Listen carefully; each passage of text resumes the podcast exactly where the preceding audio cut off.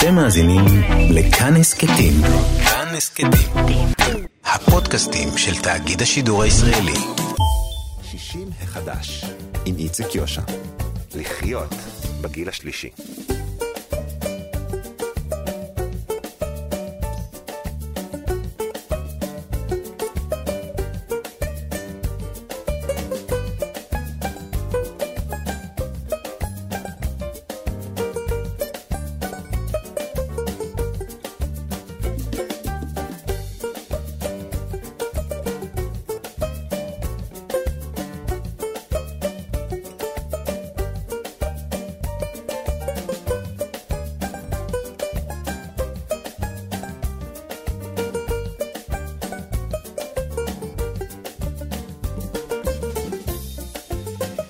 שלום, שלום לכם מאזינות ומאזיני כאן תרבות, אנחנו 60 החדש. קיבוץ עובר ושב הוא שם ספרו של אה, האזרח הוותיק שלנו, אמנון ורנר מקיבוץ כרמיה, והוא יהיה האורח הראשון שלנו כאן באולפן. עוד אה, נדבר היום על סרטים עלילתיים שהם בעצם סרטי הדרכה על סוגיות שעולות מהחיים בבתי אבות. ועוד אה, נדבר כאן על בשורה לחולי אי ספיקת לב, חיישן חדש, פיתוח ישראלי, מחולל uh, מהפכה באיכות חייהם. נדבר כאן עם אחד המושתלים ועם הרופא המטפל. וכמובן uh, תהיה לנו מוסיקה ישראלית ותיקה מראשית הפופ הישראלי, והיום שירים של ג'טה לוקה המנוחה, כוכבת הזמר והתיאטרון והקולנוע גם משנות ה-60 וה-70. שהשבוע מלאו 99 שנים להולדתה.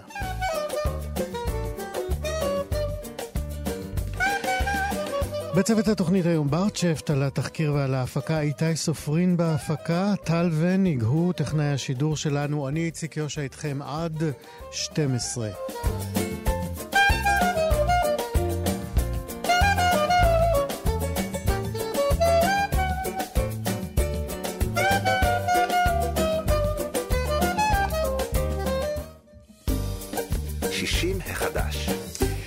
הכובד, הקיבוץ הוא אוסף של אה, סיפורים קטנים ויומיומיים שבבסיסם יש עבודת כפיים קשה וחוויות מצטברות. את הדברים האלה אמר אה, אמנון ורנר, חבר קיבוץ כרמיה, שנמצא ב... עוטף אה, עזה לקראת אה, צאת ספרו קיבוץ עובר ושב. אה, את השיחה הזאת הוא קיים עם נתנאל סמריק, המו"ל של הוצאת הספרים קונטנטו נאו, שכעת הוא נמצא איתו בשיג ושיח ספרותי כזה או אחר, עוד מעט נדע על זה יותר. אפשר לומר שהספר הזה הוא סוג של חשבון נפש על... ערכי הקיבוץ מזווית ראייתו של אה, הכותב, והכותב uh, כותב כי הוא יכול לעשות את החשבון משום שהוא הגיע לגיל שבו ניתן uh, לראות את תמונת הקיבוץ מהיום שבו הוא, אמנון ורנר, הגיע אליו, אל אותה פיסת מדבר שוממת אי שם ב... 1954. נאמר לכם שאמנון ורנר הוא סוציולוג וחבר קיבוץ פעיל עד היום, והוא איתנו כאן באולפן. שלום אמנון. שלום לך. מה שלומך? תוכל להתקרב קצת אל המיקרופון? להוריד את המסכה? אתה יכול להוריד את המסכה. שלום. Uh, הכותרת uh, של, הקיבו... של הספר שלך, קיבוץ uh, עובר ושב, uh, זה מושג שלקוח קצת ממושג בנקאי, קפיטליסטי, לא? Uh, נכון. קודם כל, uh, בוודאי שאנחנו מושפעים מהסביבה, עובר ושב, אבל הכוונה שלי הייתה, זה נכתב לאחר uh, כמה שנים שבעצם uh, כבר ספדו לקיבוץ, אמרו הקיבוץ גמר, נגמר, ובאמת הייתה ירידה מסוימת, ולכן עובר, אבל שב. זאת אומרת, אני באמת מאמין שהרעיון עצמו, הרעיונות של הקיבוץ, חוזרים, כי אנשים זקוקים להם, כי הם טובים, גם מה... אם לא תמיד הצלחנו. אז, בוא, אז בוא נלך באמת להתחלה, כשבאת לכרמיה ב-1954, נכון? כן, 54, ערב הגיוס. באמת זה היה נורא, אני מוכרח להודות. אני חניך השומר הצעיר בתל כן. אביב, וקיבוץ, אתה יודע, הרבה ירוק ויפה ואוהה, ופתאום אתה מגיע ל... זה לא מדבר, זה לא נכון, כן? ירוק, אבל שומם, גם ירוק וגם שומם. שממה. שממה. אוקיי. ו... ואין הרבה, יש מעט מאוד בתים, צריפים, אוהלים, קצת בתים ערבים בסביבה. הייתה התיישבות ערבית מאוד מוזרה. היה גרעין של כפר שכבר לא היה. ממש, אה, אז זה לא היה, אבל היום זה בכניסה לקיבוץ. ממש לפני השער, אבל אז זה היה רחוק קצת יותר. ובתים מפוזרים, פה באר, שם באר. הרבה מאוד uh, ערבים חיו במין בתים מבוץ, עץ תנה, עץ תמר, הרבה גפנים, uh, משוכת uh, צברים מסביב, ולא פעם, גם זה היה מאוד מעניין, עץ גויאבה, עץ מישמיש, עץ שזיף, בתוך ה... זה חולות, הכל חולות. שהמקומיים שתלו? סליחה? זה, אלה עצים שהמקומיים שתלו, הערבים? כן, כן, כן. ויש אפילו הפתעות. יש, שוב, הכל צריך לקחת בממדים... לא, לא של ימינו. של 1954. כן, כשאני אומר כרם זיתים, אז זה... אני יודע מה, עשרה, חמישה עשר, אבל זה חולות. כן. זיתים בדרך כלל לא גידלו. למה מישהו גידל, אני לא יודע. אותו דבר היה, אה, היו קצת יותר הדרים, ריכוזים, אבל היה מטע לימונים בדיוק בשטח שאנחנו קיבלנו לעיבוד חקלאי. שוב פעם, 20-30 עצים, לא, לא מי יודע מה. אבל לצערי הרב זה היה ליד הכביש הראשי, וב-54 כל ישראלי, הכל היה שייך לכולם. עד שכתבנו את הלימודים לא נשאר שום דבר. אבל מצאנו פתרון, אם, אם יש מקום לסיפורים. בטח. אני גם מספר סיפורים, אז אני אוהב לספר. אז את הסיפור הזה אנחנו נשמע הסיפור עכשיו. פשוט מאוד. uh, באנו, ראינו שזה לא הולך. דרך אגב, צה"ל גם כן היה בבלגן עצום. זאת אומרת, השירות הצבאי שלי נעשה חלק כנחלאי בקיבוץ, חלק כצנחנים, עוד לא היה נחל מוצנח, ולמשל גויסתי לצניחה בסיני, כאשר עוד לא סיימתי את שירותי הצבאי. Mm-hmm. אבל היינו כבר חיילים, ואז פשוט מאוד סידרנו לנו גדר מסביב ל...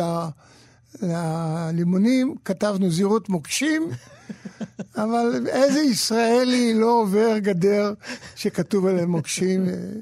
כמובן, יומיים אחרי זה הגיעה המשטרה הצבאית, mm-hmm. אסור להכניס אותנו לבית סוהר, אסור. מסתבר שאסור אה, לתלות שלטים אה, בטח לא שקריים. בלי מוקשים, לא... לא ברור, הם היו שקריים. ואז שמנו, חידשנו את הגדר ושמנו שלט גדול, כמה שלטים, זהירות כלבים. אז אם שוב פעם מישהו חושב שהישראלים מפחדים מכלבים, לא מפחדים. על זה נאמר, גונב מגנב פטור. נגמר טוב, כי כן. גם, גם אנחנו, חברי הגרעין גדי שהגענו, לא... אנחנו יודעים להסתדר, ואז תלינו שלטים גדולים, זהירות חרצולים. לא תאמין, אף ישראלי לא נכנס. לך תדע מה זה. מה זה חרצול? זה כלום, זה, סתם. זה מילה מב... אבל זו מילה קיבוצניקית, כי אני מכיר אותה גם מכפר לא, מנחם. לא, לא, לא, לא, לא. אז, אז, אז תדע שהיא לא הגיעה לכפר מנחם. אולי היום, אבל זה היה הצלחה, כי שוב, גם אנחנו ישראלים. ו...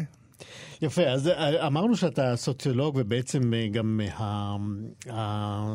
ההגעה שלך לקיבוץ הייתה על רגע מאוד אידיאולוגי, ואתה גם, הראייה שלך לאורך השנים הייתה תמיד קצת בוחנת.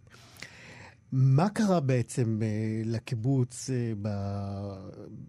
באותן שנים שהוא הפך בעצם לאיזה מין קונצנזוס ישראלי, עד שבעצם התדמית נפרמה ואפילו קיבוצים התחילו להתפרק עד לאן שאנחנו מגיעים היום. זה, כן. זה, זה, זה סקירה ארוכה, כן, אבל אתה תיקח לא, את זה. לא, גם אין לי תשובה חד משמעית בכלל. אנחנו ש... כאן בגלל הניסיון שלך, כי אתה לא, ממרום השנים מישהו חושב שבאמת אפשר לתת תשובות זה. רציניות בקצרה. אז אני מציע ל... לאלה שמקשיבים שלא יקשיבו. אבל... גם לי אין תשובות אחרי למעלה מ-60 שנה. כן. יש שאלות שאין לי עדיין תשובות, יש לי אה, הרבה תשובות קטנות. Mm-hmm. בכלל, אני רוצה להגיד, דוגמה, אני עוסק לי. בסיפור הקצר. כן, תן לי דוגמה על אה, שאלה גדולה שאין לך תשובה עליה. שאלה גדולה זה שוב פעם ה... המתחים שישנם בין רעיונות או בין עקרונות. נניח ניקח, אה, פשוט אני לוקח מה... מקיבוץ סובב רשב את הסיפור כן. הראשון שלי. הקיבוץ חרט על דגלו שכל העבודות שוות. אני באתי לקיבוץ, הייתי פרדסן, זה הסיפור של הפרדס. אחרי שנה העבירו אותי לחצר, כי החצר זה היה המלך של הקיבוץ, הוא עסק בכל. הוא עשה את התערובת לפרות, והוא היה מנקה את הפחי אשפה, והוא היה אחראי לדלק ולאריזה ולחצר הילדים, לתקן לילדים, לקחת כביסה של ילדים, הכל זה היה חצרן ילדים. וזה היה באמת הדבר הכי יפה שעשיתי אותו, כן? זאת אומרת, שוויון ערך עבודה. שנה אחרי זה אני מזכיר, שנה אחרי זה אני, שוב פעם, נדמה לי שחזרתי אז לפרדס, אה, שנה גזבר, לא שנה יותר, גם מזכיר יותר, כן? שוויון ערך עבודה באופן מוחלט. והנה אתה זה מגיע... לא, זה לא רק שוויון ערך העבודה, אלא זה גם כל עבודה שווה. זאת אומרת, אם אתה מזכיר הקיבוץ כן, או אבל- חצרן אבל הקיבוץ... זה עוד עיקרון נוסף. אני רוצה לדבר על העיקרון שהסיפור שלי, כן.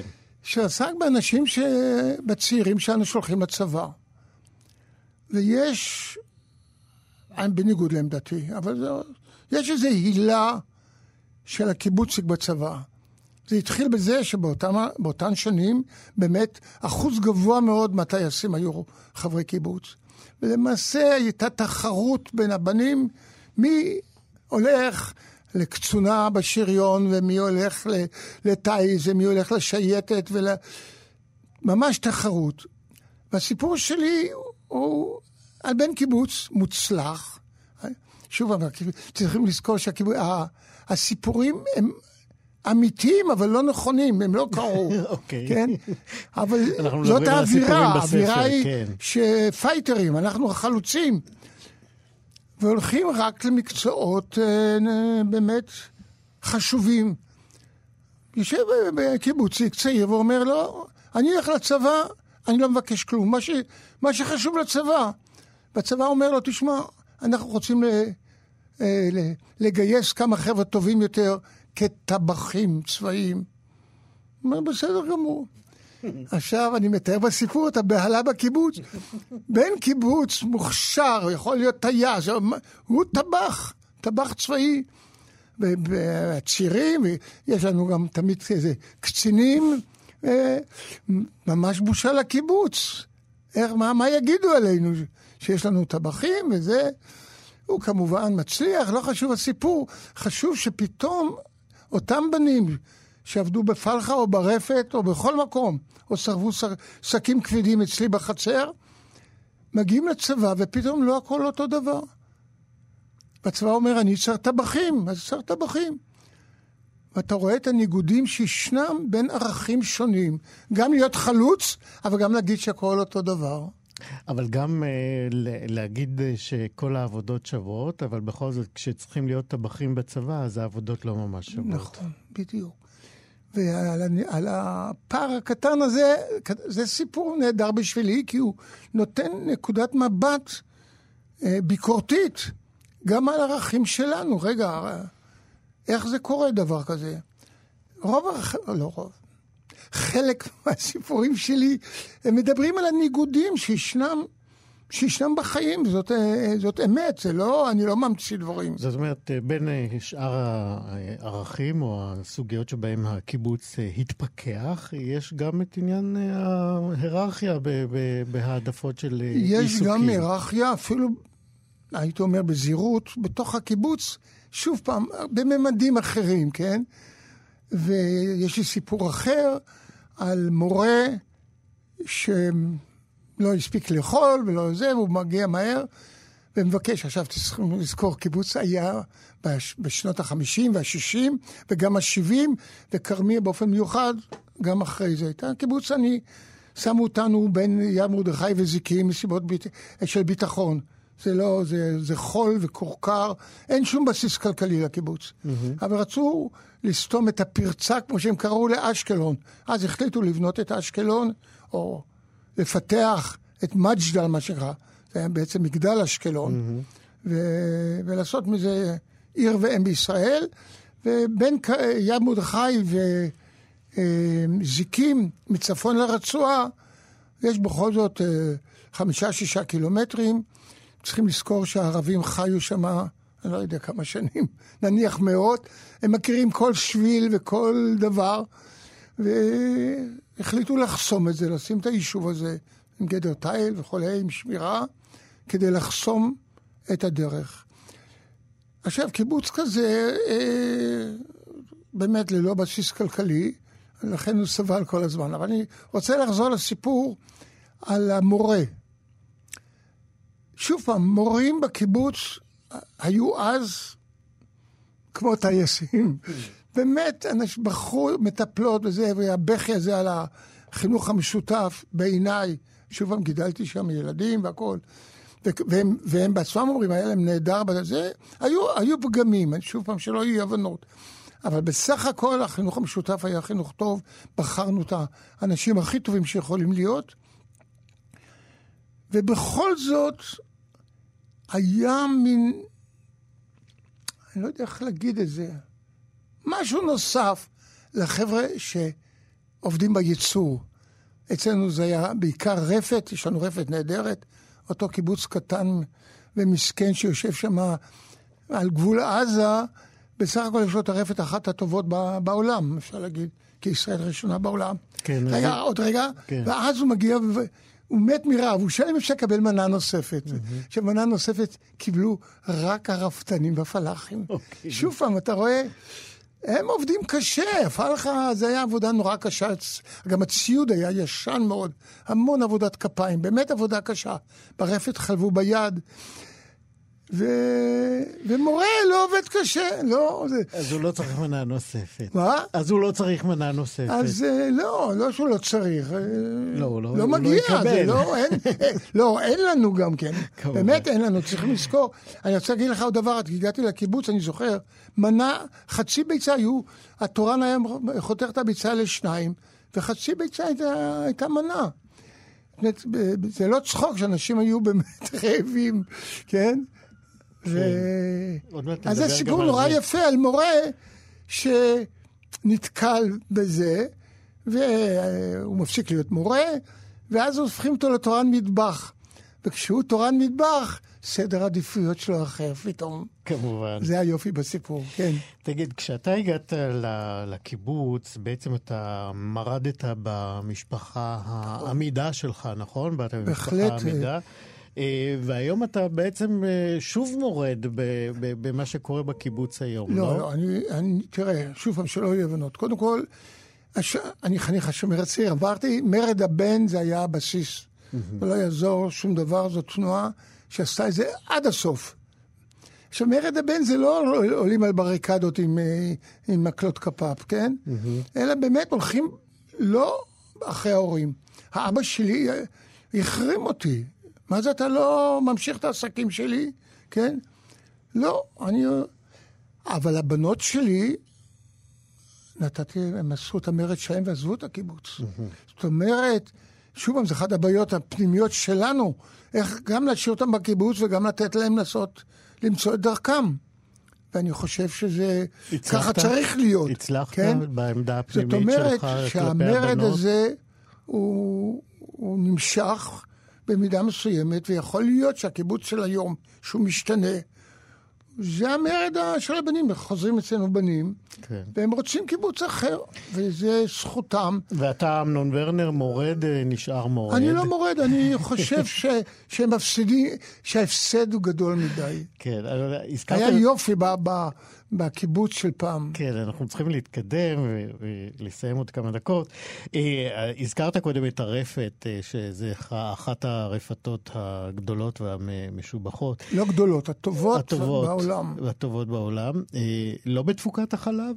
כן, תפוקת החלב, בוא נגיד ככה, בסיכומו של זאת ההכנסה. כן. תפוקת החלב היא פונקציה של גם הכנסות אבל גם הוצאות. כן. לעשות מקסימום חלב ומינימום הוצאות. אז זהו, רציתי לשאול אותך בהקשר הזה, אה, כשהגיעה אה, ההפרטה אה, לחיים של הקיבוץ, אה, איך זה פגש את אה, כרמיה מבחינת הרפתות? תראה, קודם כל, זאת שוב פעם שאלה רחבה מאוד היום, כן? אבל דווקא על זה כתבתי סיפור שהוא באמת לא קרה, והבאתי את זה לקיצוניות, כי באו... פרה לכל אה, חבר. קלטנו אנשים שהם לא... שהם רוצים את החברותא, באמת, אני מבחינה זאת מאוד מופתע מה, מהאנשים החדשים שבאים לקיבוץ, mm-hmm. שהם רוצים את הביחד, הם רוצים חיים קהילתיים, הם רוצים תרבות משותפת, כן? אבל, אבל לא רובם שותפות ככולם בכסף. גדלו על הנושא הזה שקודם כל הרכוש הפרטי. כן. האוטו שלי, שעומד על יד הבית, והבית שלי, ו... ולכן הלכתי עד הסוף בעניין הזה. אוקיי, רוצים רכוש, החלטה, רוצים את הפרות על יד הבית, כל אחד מקבל שתי פרות. אבל אז מתברר להם שזה לא... שזה, יש בזה הרבה, הרבה חסרונות, צריך לחלוב, צריך להביא כדי חלב, כבר אי אפשר לשים מיכל גדול, ובעצם מחליטים לחזור לשיתוף, כי רפת משותפת היא... רק כך יכולה להתקיים. אז זה, אה, זה תרומתי ל- למאבק הזה שישנו, והוא קיים, דרך אגב, הוא קיים בכל העולם. כן. זה לא... אה, אמנון אה, ורנר, כותב הספר אה, אה, קיבוץ עובר ושב, אה, לקראת סיום אני רוצה לשאול אותך, כמה חברי הקיבוץ אה, אה, מקבלים את הביקורת שלך היום? מקבלים? כן. את הביקורת שלך. אני לא יודע. אתה לא אני מדבר איתם? ממש לא יודע, וזה גם לא חשוב לי. תראה, אני בגיל אה, 70 הייתי, שהקיבוץ בא אליי ואמר, אמנון, 50, 60 שנה, עשית כל מה שביקשת, באמת עשיתי את כל מה שביקשו. עברתי בכל הענפים, ולכן יש לי גם מאוד, אה, ראייה מאוד רחבה לקיבוץ. עכשיו תעשה מה שאתה רוצה. אוקיי. ו- ואז רעייתי, שהייתה עוד בחיים, אמרה לי, עכשיו אתה עושה סוויץ', אתה הופך למשהו רוחני. והתחלתי לכתוב את הסיפורים, וזה לא חשוב לי בכלל מה, אם אנשים מקבלים. אני, אני כותב מנקודת מבט אישית, מאוד אישית, אה, קצת ביקורתית בכל זאת, כי אני אדם ביקורתי, וקצת מנסה אה, להביא לאנשים ש, שהקיבוץ, גם אם הוא לא טוב, זה ניסיון מאוד מעניין. מאוד מאוד מעניין לבני אדם במערב, ש, שהבכי הוא יום גדול במערב על החיים. Mm-hmm. בואו תראו, אנשים ניסו, לא הצליחו, בסדר. ויש הרבה דברים שאין לי גם תשובה עליהם. אתה לא שאלת, אה, יש לי כמה סיפורים על דמוקרטיה. אנחנו אה, לא, כן? לא זה נספיק, בעיה, אה, זה לא, יהיה לא, זאת בהזדמנות אחרת. אנחנו שאין לי פשוט, אה, תשובה עליה. כן, אנחנו נפנה פשוט את המאזינים אז שלנו לחפש. אנשים אה, כמוני גם תוהים לפעמים. כן. למה לא הצליח? זהו, אנחנו אה, באמת נזמין את המאזינים שלנו לחפש את אה, שאר הסיפורים בספר שלך, קיבוץ אה, עובר ושב. אמרנו שאתה... קודם כל, תודה רבה שבאת אלינו, אמנון ורנר. אה, לספר לנו גם על הספר וגם על הקיבוץ ועל התמורות והשינויים שחלו בו מנקודת המבט של מי שהיה שם בהתחלה ורואה אותו גם היום. נכון.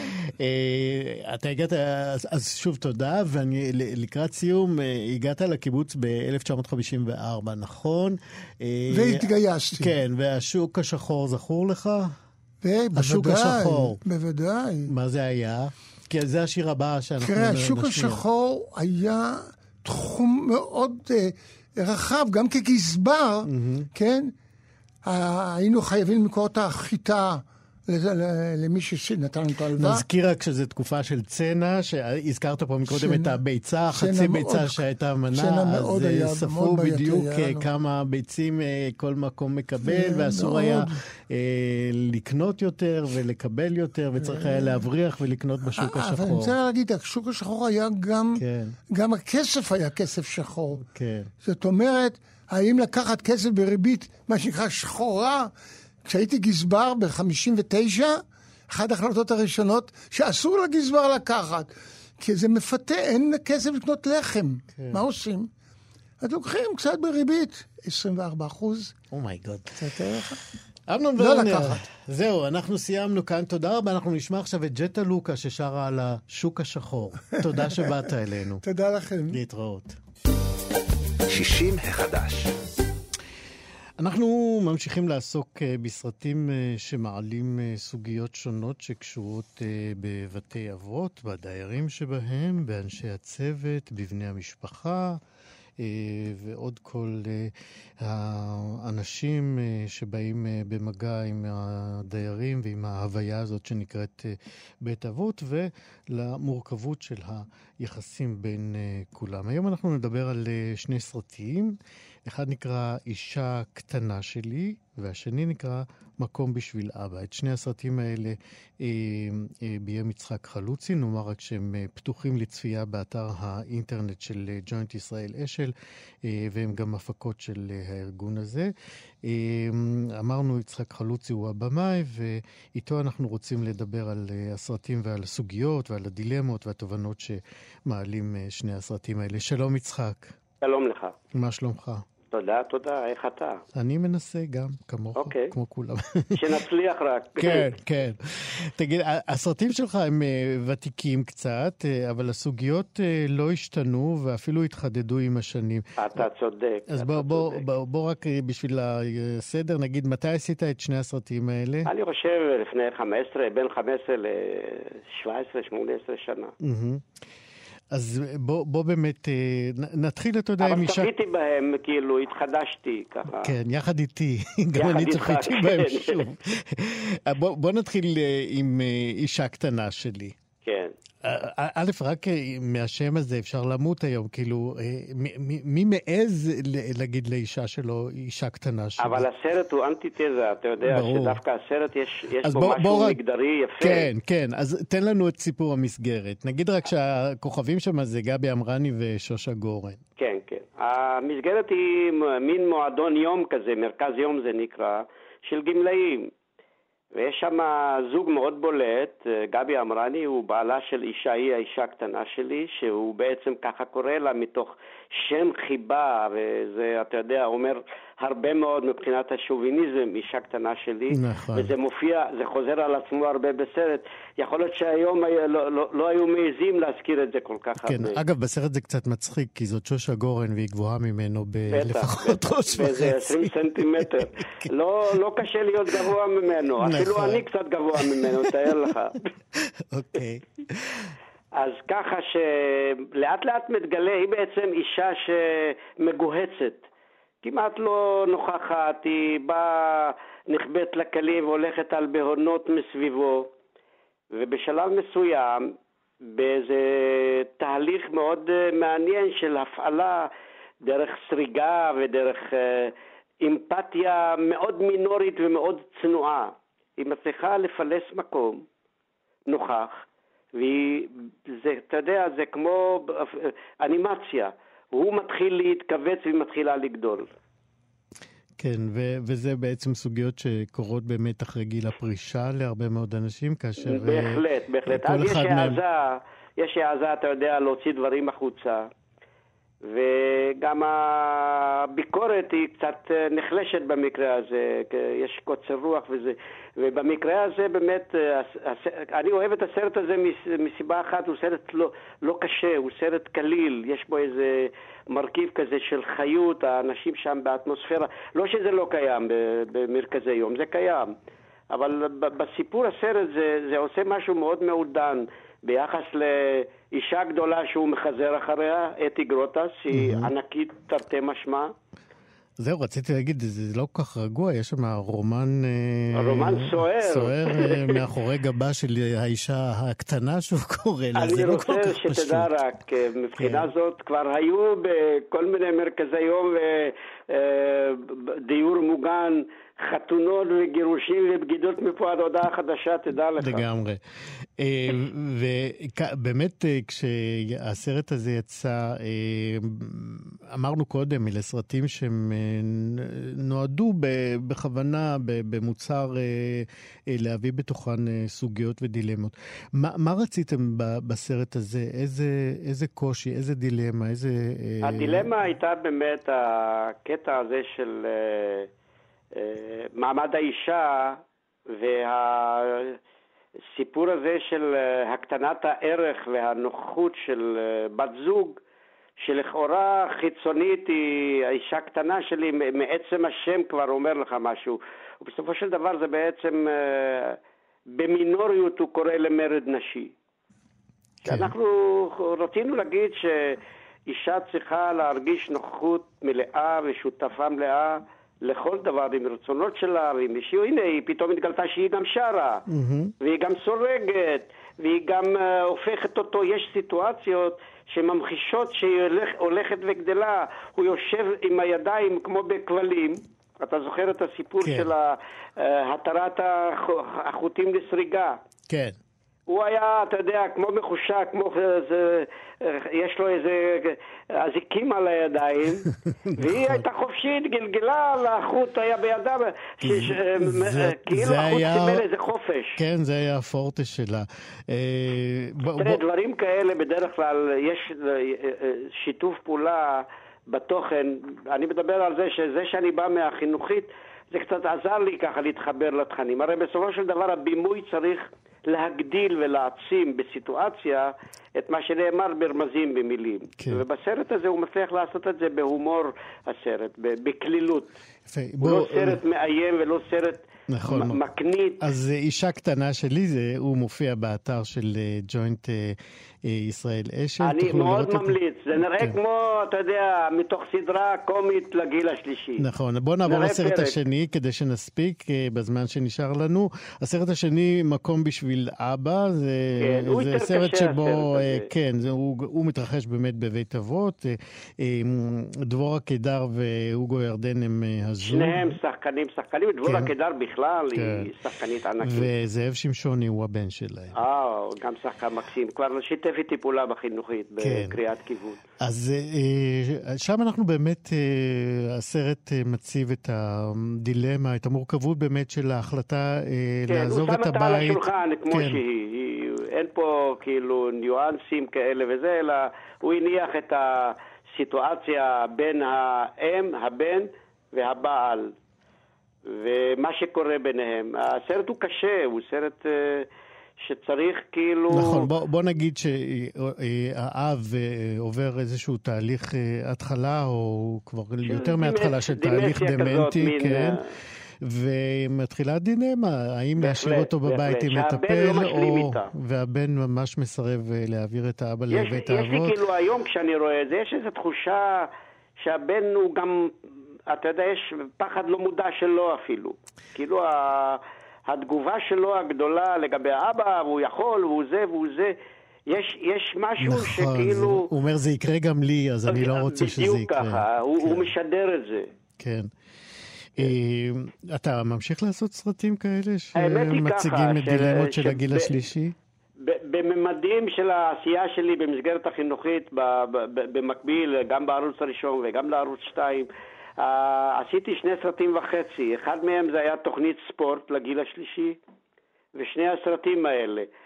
קח בחשבון שסרט כזה מעסיק אותי שבוע, הכנות, חזרות, צילומים, ישיבה עם עריכה, uh, עשרה ימים. זה לא היה איזה חלק מרכזי, אבל עשיתי את זה עם המון אהבה. זו האמת. כי גם משה יונס, האחראי מטעם הג'וינט, mm-hmm. נתן מרחב מבחינת הצרכים הקולנועיים, כי אמרתי לו שכדאי שיהיה צלם טוב, כדאי שיהיה מקליט טוב, וכדאי שיהיה איזשהו מעצב, אפילו מתוך הצוות עצמו.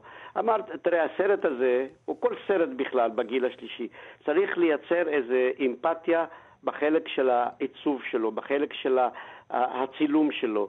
זאת אומרת, לא, לא לייצר מצב שאם הסיטואציה אמורה להיות נלעגת, המצלמה לא צריכה לעזור לזה ולהעצים את זה, אלא המצלמה צריכה להביא את זה, לא, לא להעלים את זה, אבל להביא את זה בפרופורציה, במידה כזאת שזה לא יהיה נלעג. תן לנו דוגמה אה, לסיום השיחה הזאת לסיטואציה נלעגת שקורית בבית האבות. נגיד המצב הזה של האבא עם הזקן.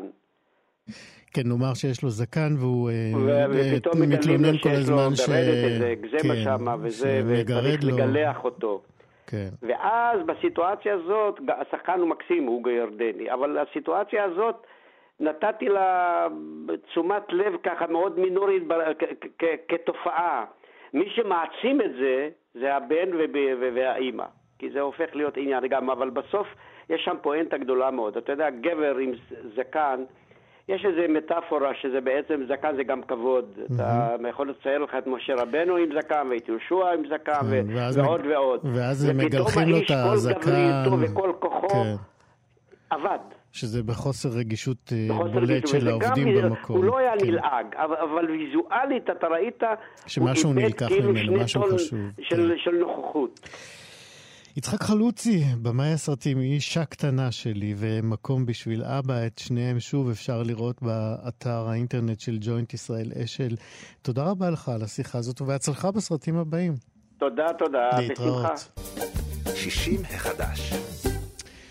מחשב זעיר מושתל בליבם של חולי אי ספיקת לב ומשפר את הטיפול בהם ואת איכות חייהם. זאת הבשורה שעשתה לה כנפיים בחודשים האחרונים, זאת בשורה לחולי הלב בישראל, צעירים וגם קשישים כאחת, משום שהתחלוא הזה אה, פוקד אה, בכל הגילים. בכמה בתי חולים בישראל התחילו כבר בהשתלות של חיישן דיגיטלי זעיר. שמיועד אה, לניטור ולטיפול בחולי אי ספיקת לב. החיישן הזה פותח, אה, פותח על ידי חברת הסטארט-אפ הישראלית אה, וקטוריוס טכנולוגיות אה, רפואיות.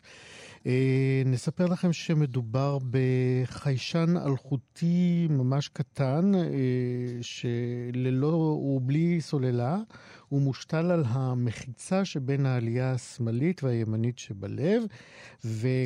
התפקיד שלו הוא למדוד את הלחץ בעלייה השמאלית שעולה כאשר יש הידרדרות בתפקוד של הלב.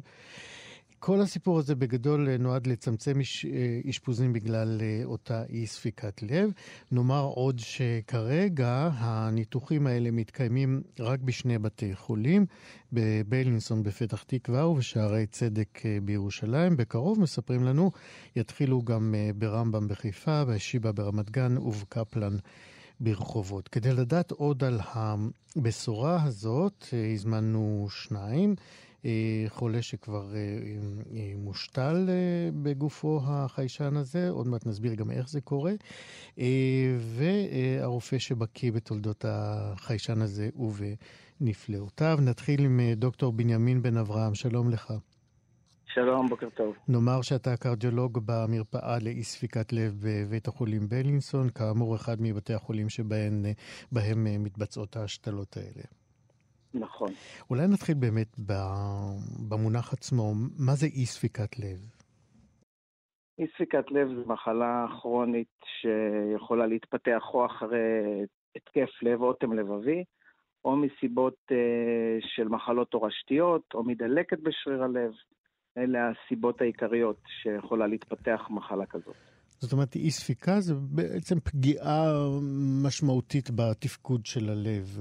נכון, אם מסתכלים על הלב כמשאבה, זה בעצם משאבה שההספק שלה מהספק תקין ירד להספק אה, ב, אה, בתפוקה יותר נמוכה. היא לא נותנת את ההספק שהגוף צריך לאנרגיה ותפקוד יומיומי שוטף. כן, ופגיעות כאלה בתפקוד של הלב הן אה, אופייניות לאנשים מבוגרים או גם לצעירים? הפגיעות יכולות להיות בכל הגילים, זה, אנחנו רואים את זה יותר, קודם כל אני רופא של אוכלוסייה מבוגרת, אז אני רואה בעיקר אוכלוסייה מבוגרת, ככל שהגיל עולה הסבירות להתפתחות של מחלה כזאת עולה עם הגיל. אוקיי, okay, אז בואו בוא נלך אל, ה, אל החיישן הזה שבעצם אה, מחולל איזושהי מהפכה בטיפול אה, בחולים האלה. חד משמעית, אבל חשוב להתחיל ולהגיד שהחיישן הזה נועד לחולים עם אי ספיקת לב מתקדמת, לחולים עם מחלה בינונית ומעלה בחומרה שלה. Mm-hmm. כשאנחנו רוצים לאזן אותם, אז אנחנו יכולים להיעזר בעצם במכשיר הזה. המכשיר הזה, אנחנו משתמשים בו גם בחולים שהם על הרשימה להשתלת לב, או בהערכות לקראת השתלת לב מלאכותי, פרוצדורות שמבצעים אצלנו, וגם בחולים עם אי ספיקה קשה שהם לא מתאימים לשתי האופציות, אבל אנחנו רוצים לאזן אותם. אוקיי. אז אם נגיד, כן, אם בבקשה. נגיד בעבר אה, היינו צריכים לעשות צנתור, שזו פרוצדורה ניתוחית זהירה, כדי למדוד את הלחצים בעלייה השמאלית, כמו שהסברת מצוין, שהם עוזרים לנו לכוון יותר טוב את המכשיר, בוא נקרא לזה ככה, מבחינת תרופות ומבחינת מאזן הנוזלים של המטופל, אז בצנתור כזה המודינמי אני מקבל נקודה רגעית שבו אני מודד את זה לחולה לרגע אחד, נגיד לכמה דקות שאני בפרוצדורה בפנים ואני יוצא. המכשיר הזה נותן לי מדידה רציפה בעצם ברגע שהם שמים את החגורה הזאת. אז זהו, בוא ו... נסביר, לא הסברנו שבכלל מדובר בצורך אה, זהו, לחבוש או ללבוש או לשים נכון. על הגוף, אני לא יודע באיזה אופן, חגורה. נכון, אז המכשיר, המכשיר בעצם הוא, הוא, הוא מכשיר מאוד זהיר וקטן שמושתל, כמו שאמרת, במחיצה שבין העליות, כדי שאני אוכל לקבל, המכשיר הוא נטול בטריה ואנרגיה חשמלית, כדי שהמכשיר יוכל לעבוד ולשלוח מדידה, צריך לשים חגורה, כמו חגורות ריצה, חגורות דופק לריצה מסביב לבית החזה. ברגע ששמים את החגורה, מקבל, המכשיר מקבל את המתח שלו, ומתחיל לשדר אל החגורה את הנתונים. מה יש מה... בחגורה הזאת? בחגורה יש חיישן שיודע לקבל את הנתונים מהמכשיר, והחגורה גם משדרת את זה הלאה, שאני בתור משתמש קצה, הרופא, מקבל את הנתונים במסך שלי במחשב, ברגע שיש מדידות, גם כגרף ועקומה לשעות המדידה. זאת אומרת, בואו, בוא, שמאזיננו יבינו, וגם אני, החיישן מותקן בלב, והוא משדר אל החגורה שמונחת על גופו של החולה, ומהחגורה עוברים הנתונים אל המחשב שלך, הרופא המטפל. מדויק, בכל מקום שאני אמצא בו בעולם. ואז אתה יכול אה, להגיב, אה, מן הסתם אתה מקבל התראה אם יש איזשהו שינוי אה, שצריך להתערב בו. מה קורה נגיד אם אתה בוושינגטון בכינוס והמטופל שלך מגלה אי תקינות כרגע בלב והוא בירושלים? אז הוא, ברגע שהוא מרגיש לא טוב, אני יכול לבקש ממנו להתחבר, לשים את החגורה, ואז אני רואה נתונים על המכשיר. ברגע שאני רואה את הנתונים, אז כמובן שזה לא תחליף לבדיקת רופא בשום אופן, אבל בהינתן המטופל שאני מכיר, אז אני יכול ללמוד מזה אם הוא יכול להיות שהוא בעודף נוזלים וצריך להוסיף לו תרופה שמשתנת.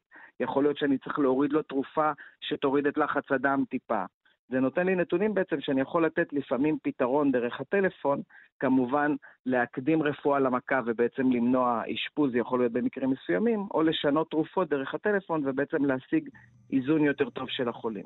זה... למשל, אם אני אתן דוגמה, היה חולה שעשינו לו צנתור המודינמי כזה, וראינו שהלחצים שלו תקינים. הוא הושתל עם המכשיר, ואז הוא אמר, אני עדיין לא מרגיש טוב שאני מתאמץ. אמרתי לו, אוקיי, עכשיו תשים את החגורה מיד אחרי מאמץ. ואז ראינו באמת שאחרי מאמץ יש לו שינוי בלחצים בצורה משמעותית בלב, ושינינו לו את התרופות בהתאם. אז בואו נצרף לשיחה שלנו עכשיו מישהו מטופל שאכן אה, קיבל את המכשיר הזה, הושתל בגופו, ונראה ונשמע מה אה, זה עולה לחייו. אה, שלום למוני יוסף. שלום. מה שלומך? יופי, תודה. ספר לנו ממתי אה, התחלת להרגיש אה, לא טוב אה, ואבחנו אצלך אי ספיקת לב. אני כבר תקופה של 22 שנה מאז שקיבלתי את ההתקף לב. בשנים האחרונות זה הלך והחריף, וכרגע אני במצב של אי ספיקת לב ומחכה להשתלת לב. ובינתיים השתילו לך את החיישן הזה, נכון? כן, לערך לפני כחודש, חודש וחצי השתילו לי את הלב, חודשיים בערך, ומאז אה, אני משדר. אה, אני יכול להגיד את התחושה האישית שלי, מה אני מרגיש עם זה. בשביל זה הבאנו אותך. בדיוק, אני מרגיש עם זה שאני יותר ביטחון ברגע שאני רואה ואני יודע שיש, שאני משדר ויש רופא שיכול לראות את זה בכל רגע, זה נותן לי יותר ביטחון ויותר שלווה ויותר רוגע. ואני גם יכול לדעת ש... זאת אומרת, זה, קודם כל זה הוריד את מפלס החרדה שלך. בוודאי, בוודאי. כן.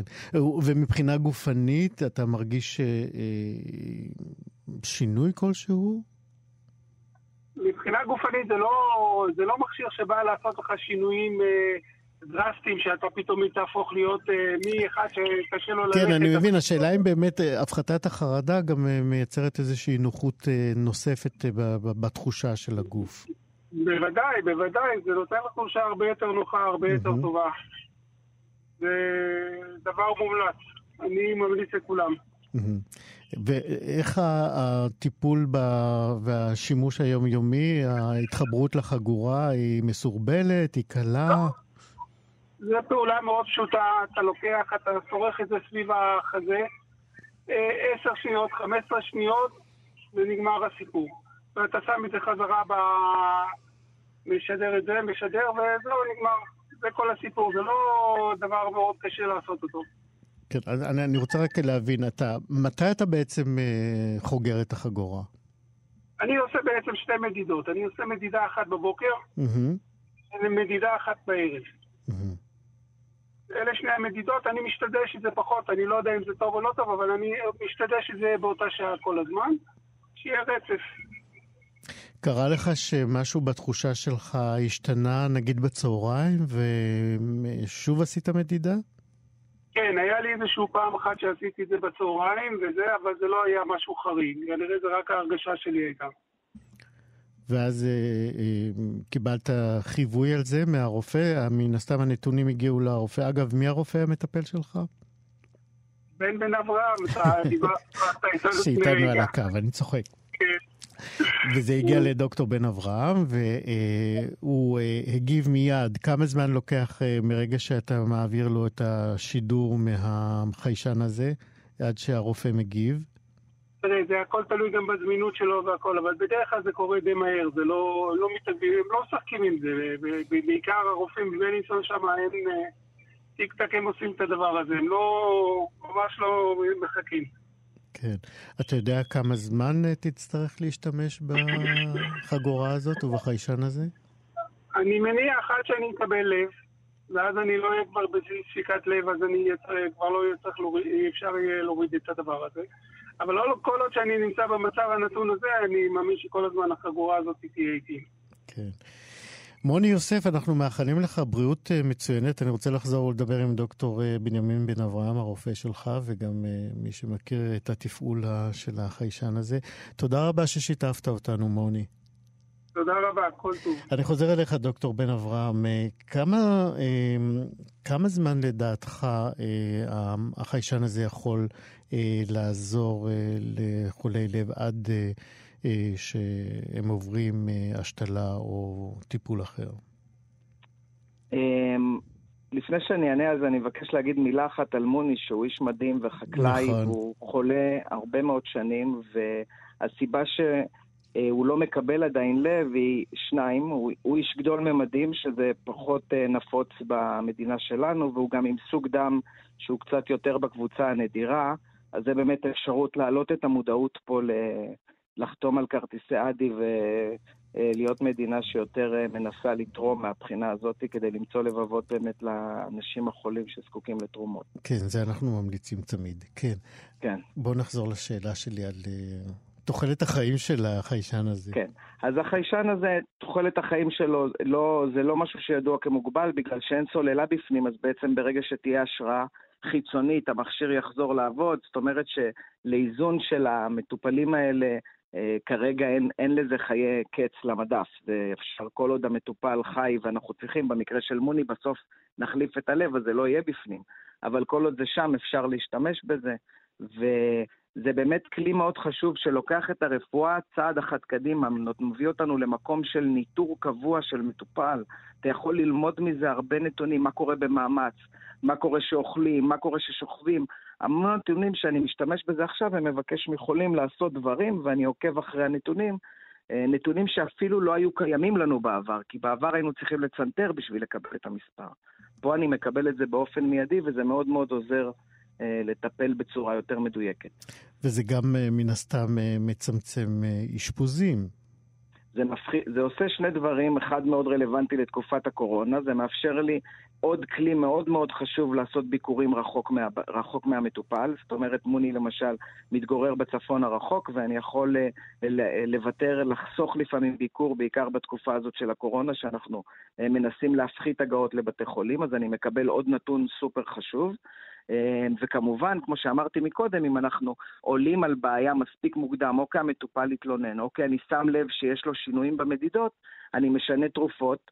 כמובן, מדבר עם המטופל, מברר מה קרה, לפעמים הוא סתם עשה שינוי בתזונה, אכל יותר מלח שלא מומלץ לחולים עם ספיקת לב.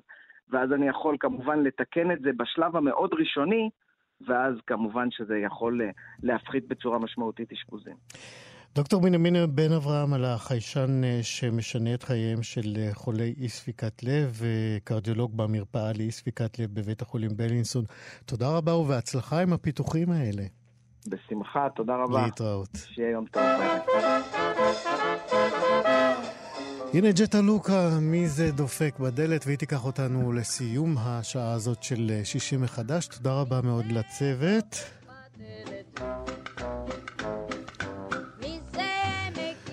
בר צ'פט על ההפקה, והתחקיר איתי סופרין בהפקה, טל וניג הוא טכנאי השידור. אחרינו מה שכרוך עם אה, מאיה סלע ויובל אביבי. אני איציק יושע, אנחנו נשוב ונתראה כאן ביום ראשון. תודה רבה לכם, להתראות.